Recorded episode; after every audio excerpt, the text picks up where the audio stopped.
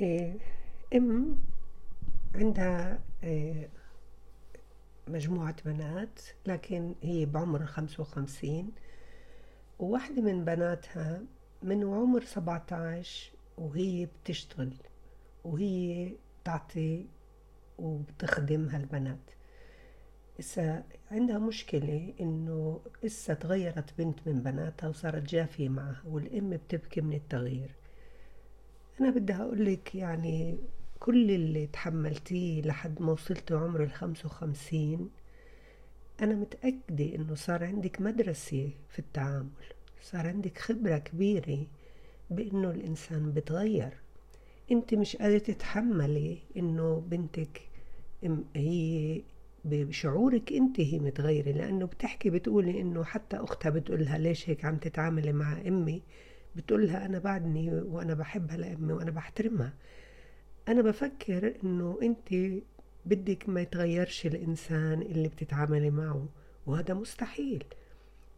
بناتك عم بيكبروا بناتك قاعدين بيختبروا الحياة عم بيستقلوا عم بتعرفوا كمان على إلهن جوانب تانية من من التجارب. وبعدين بدهن كل وحدة منهن تأسس بيت وتطلع. بتقدريش تضلك أنت تتعاملي معهم بانهن هن كل الوقت آه، بحنوا عليكي وبيرعوكي وبيحترموكي وبس. هن بحنوا عليكي وهن برعوكي وهن بيحترموكي بس ومش بس. هن كمان عندهن حياتهن بدك تتغيري. قرري وأنا شايفتك إنك قوة. أنت أم صلبة.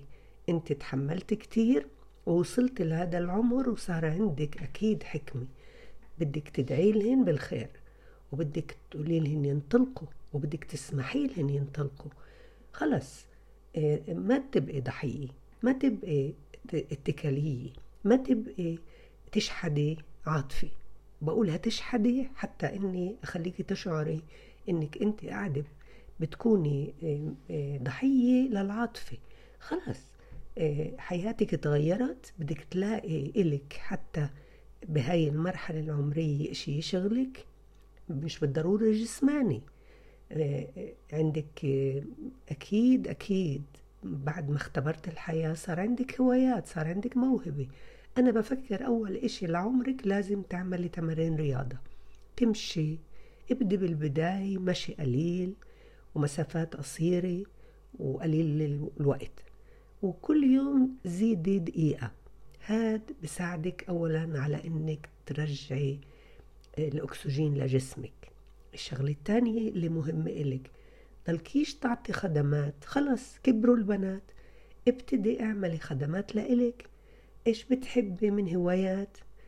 إيش بتحبي من عمل يدوي؟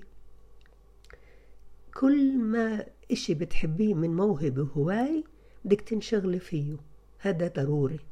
طبعا مش بس الرياضة المشي كمان بعد تمارين إذا إجريك بوجعوك لازم تعملي تمارين وهذا بتقدري تطلبي إذا كانك بعدك بتستعمليش التطبيقات تطلبي إنهم يساعدوك في إنهم يفتحوا لك صفحة خصوصي لتمارين لعمرك.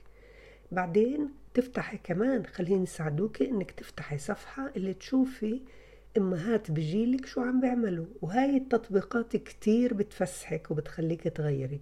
بعدين أنا بفكر إنه إذا في عندك صاحبة آه، قديمة بصفك كنت ترتاحي لإلها يعني لازم تلاقي لإلك الحياة الاجتماعية اللي تخليكي إنك أنت تفسحي.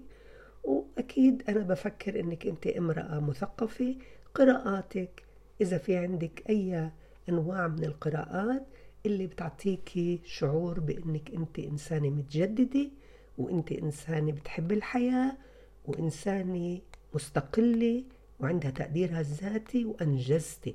أنت أنجزتي ولازم تفتخري بالإنجاز. وإلى اللقاء.